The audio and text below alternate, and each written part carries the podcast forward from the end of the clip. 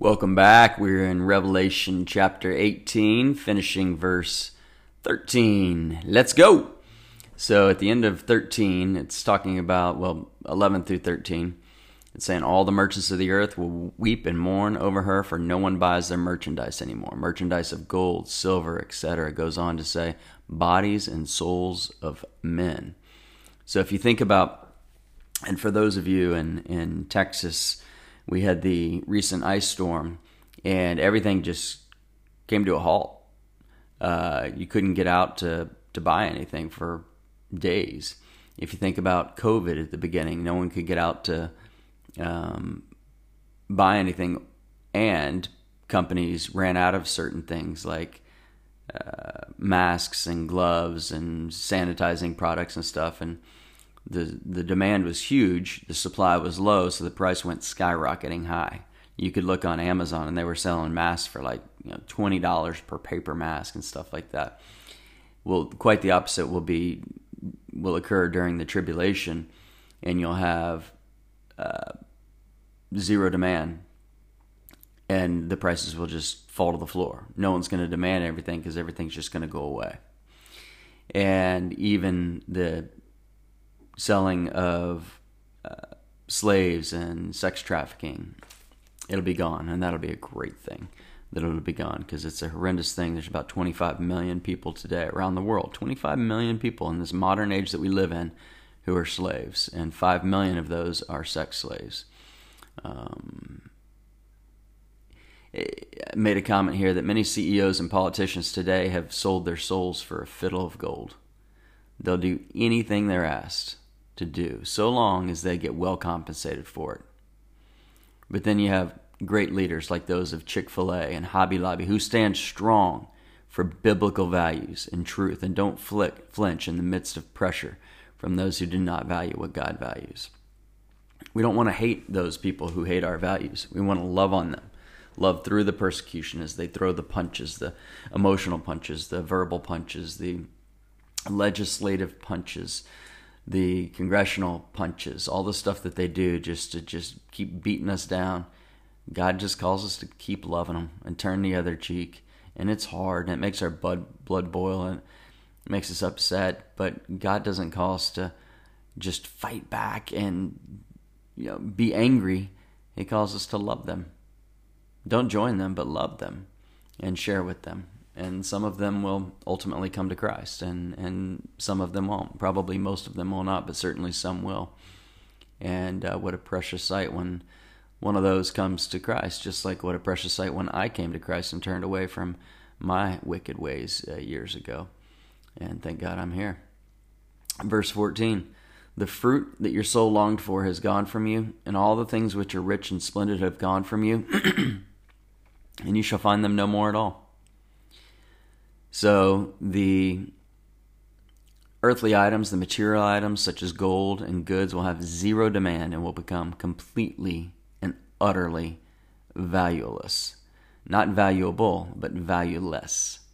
People who worship material items will no longer have any reason to live or even to get out of bed. Let me give you a real-life example.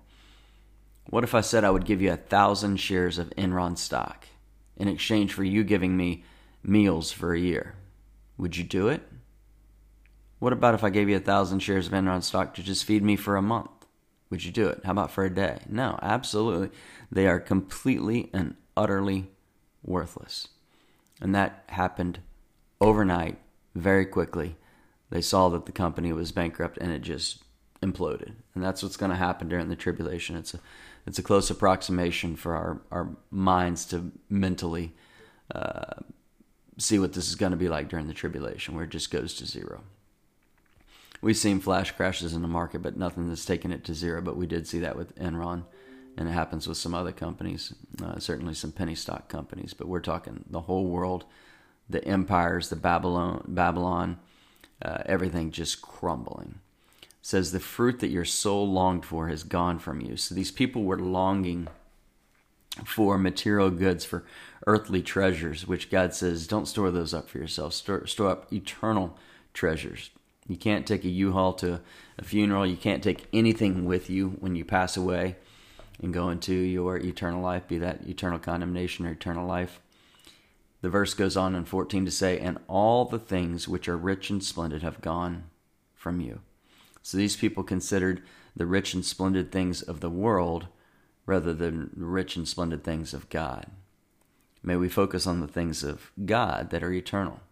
As we mentioned, when you do good deeds that are motivated for Jesus, that has nothing to do with your salvation.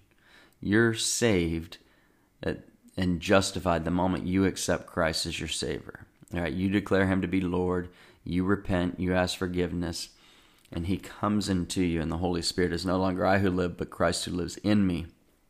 The old is gone, the new is here. But when you do your deeds, once you are born again, and remember, the only way to be a Christian is to be born again. There is no other type of Christian. If you say you're a Christian and you're not born again, then you're not a Christian. You're not going to heaven. The only way to be a Christian, to be declared righteous by God, is if you're in fact born again. So it is a completely biblical term. So if you're not born again, get born again. It's time. And once we're born again, then we get to do deeds that are motivated for Christ. Now, two things are going to happen with those deeds. Number one, you will be rewarded for those deeds that are motivated by Christ in heaven. Now, if you give $1 million to a hospital or a church or a school or something, and you put up a plaque that says the Johnson Family Hall, you won't get a reward for that. None. Why? Because it was motivated by you, for men to see you worship and idolize your name and say, oh, I wish I was him. Oh, look how special he is now. God says to do these things in private. So anything that's motivated by Jesus and for Jesus will be rewarded in heaven. But if it's motivated for you to get some type of earthly reward, you won't be motivated. You won't be rewarded for that at all. The second thing about your deeds is your deeds have zero effect on your salvation, as we just mentioned, but they can have enormous impact on the salvation of your neighbor, because they're going to look at you and they're going to see through your deeds if what you're saying you're actually living out. So verse 14 goes on to say, and you shall find them no more at all. So all these riches, all these earthly things that they placed value in, that they thought were splendid, they considered themselves rich, they're gone. Find your riches in Jesus Christ, not your riches in the world, because this stuff, at best, you're going to be around it for 60, 80, 100 years, and then it's completely gone from you. Verse 15, the merchants of these things who became rich by her will stand at a distance for fear of her torment, weeping and wailing and saying, alas, alas, that great city that was clothed in fine linen, purple and scarlet, and adorned with gold and precious stones and pearls. So, again, going back to verse 15, it says the merchants of these things, so the people, the seller of these things who became rich by her, they made tons of money by using Babylon and the idolatry and worship that goes along with it. And they're going to stand at a distance for fear of her torment, weeping and wailing. There will be crying. There will be gnashing. There will be ripping of the clothes in the Old Testament way, if you will. And they're devastated. They're like, how could this possibly happen? My life is destroyed right now. I have nothing. And they're saying, alas, alas, that great city that was clothed in fine linen, purple, scarlet, adorned with gold and precious stones. So the city looked amazing from a worldly view, right? Had the right colors, the right type of precious metals and commodities, and everybody just adored and worshipped the city and empire of Babylon and those who were in it, and idolized it with images on social media and everything, and they wanted to be just like this person and that person. And we do it right now today. You don't have to wait for the tribulation to see what that looks like. You look at social media and people get jealous and covet other people's clothing and cars and vacations. We all do it. I'm guilty of it too. I do it much less than I used to, and I'm hoping God that God will completely erase that from my thought process. I don't want to covet. I don't want anything of this world. But that's a work that God's doing in me over time. But it's a struggle for most of us listening to this right here. And so that great city is fallen. That great city is going down. The great city, of course, is Babylon. not great as in the way that we would sense it, but just like we call the Great Tribulation, or the latter part of the Great Tribulation. Sorry, the second part, which is 3.5 years of the 7-year tribulation, we call the Great Tribulation. Not because we look at it and we're like, oh, that's great. Lots of destruction and disaster, and you can't drink the water anymore, and people are dying, and comets, and nuclear war, whatever, all this stuff. It's great because it's part of God's plan. And this great city is the opposite of God's plan. It is Satan's plan, and it's getting destroyed here. And verse 17, for in 1 hour such great riches came to nothing. Reread that. For in 1 hour, 1 hour. I believe that to be literal. And even if it's not literal, it means a very short time. Remember, we're already talking tribulation's only 7 years long. The Great Tribulation's only 3.5 years long. And this is just a speck, a flick of time within that 3.5 year period towards the end. And it's gone.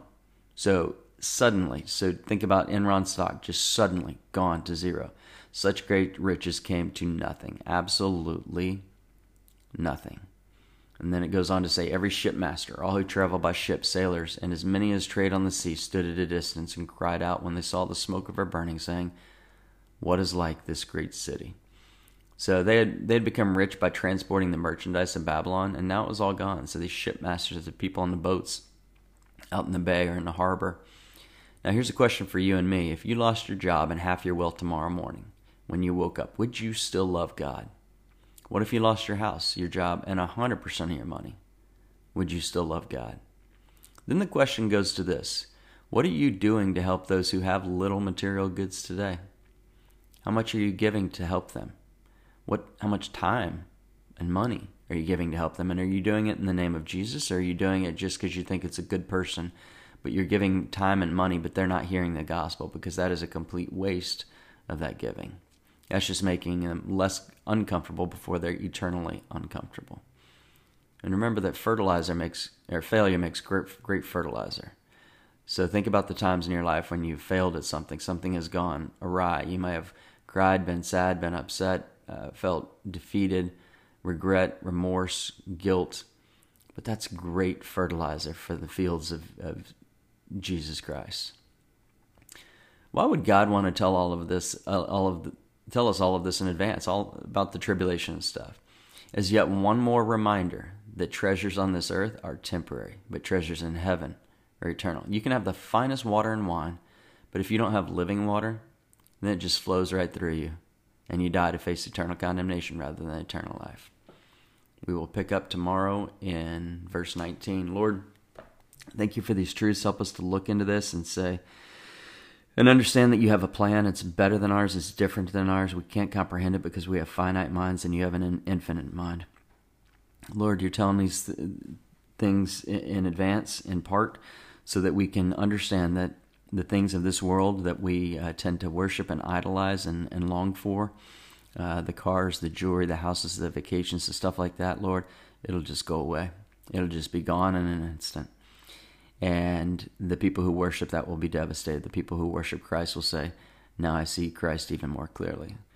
Lord, help us to understand these truths, to understand your revelation timeline, and to learn from it. Not to be dogmatic, to argue with people, because we're all going to disagree on some part of Revelation, Lord, but just to understand you better, your truth, your word, your promises, your prophecies. Lord, we love you and we thank you. Help us to love you this day. Amen.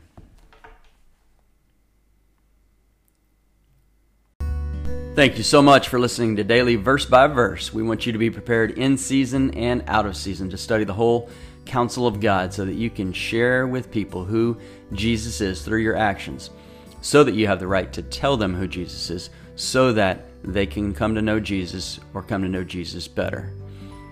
We strongly encourage you to share this message, this podcast, on your social media, Facebook, Instagram, message, email someone who you think could benefit from it. It's an easy way for you to go out and witness to the world just by sharing this podcast.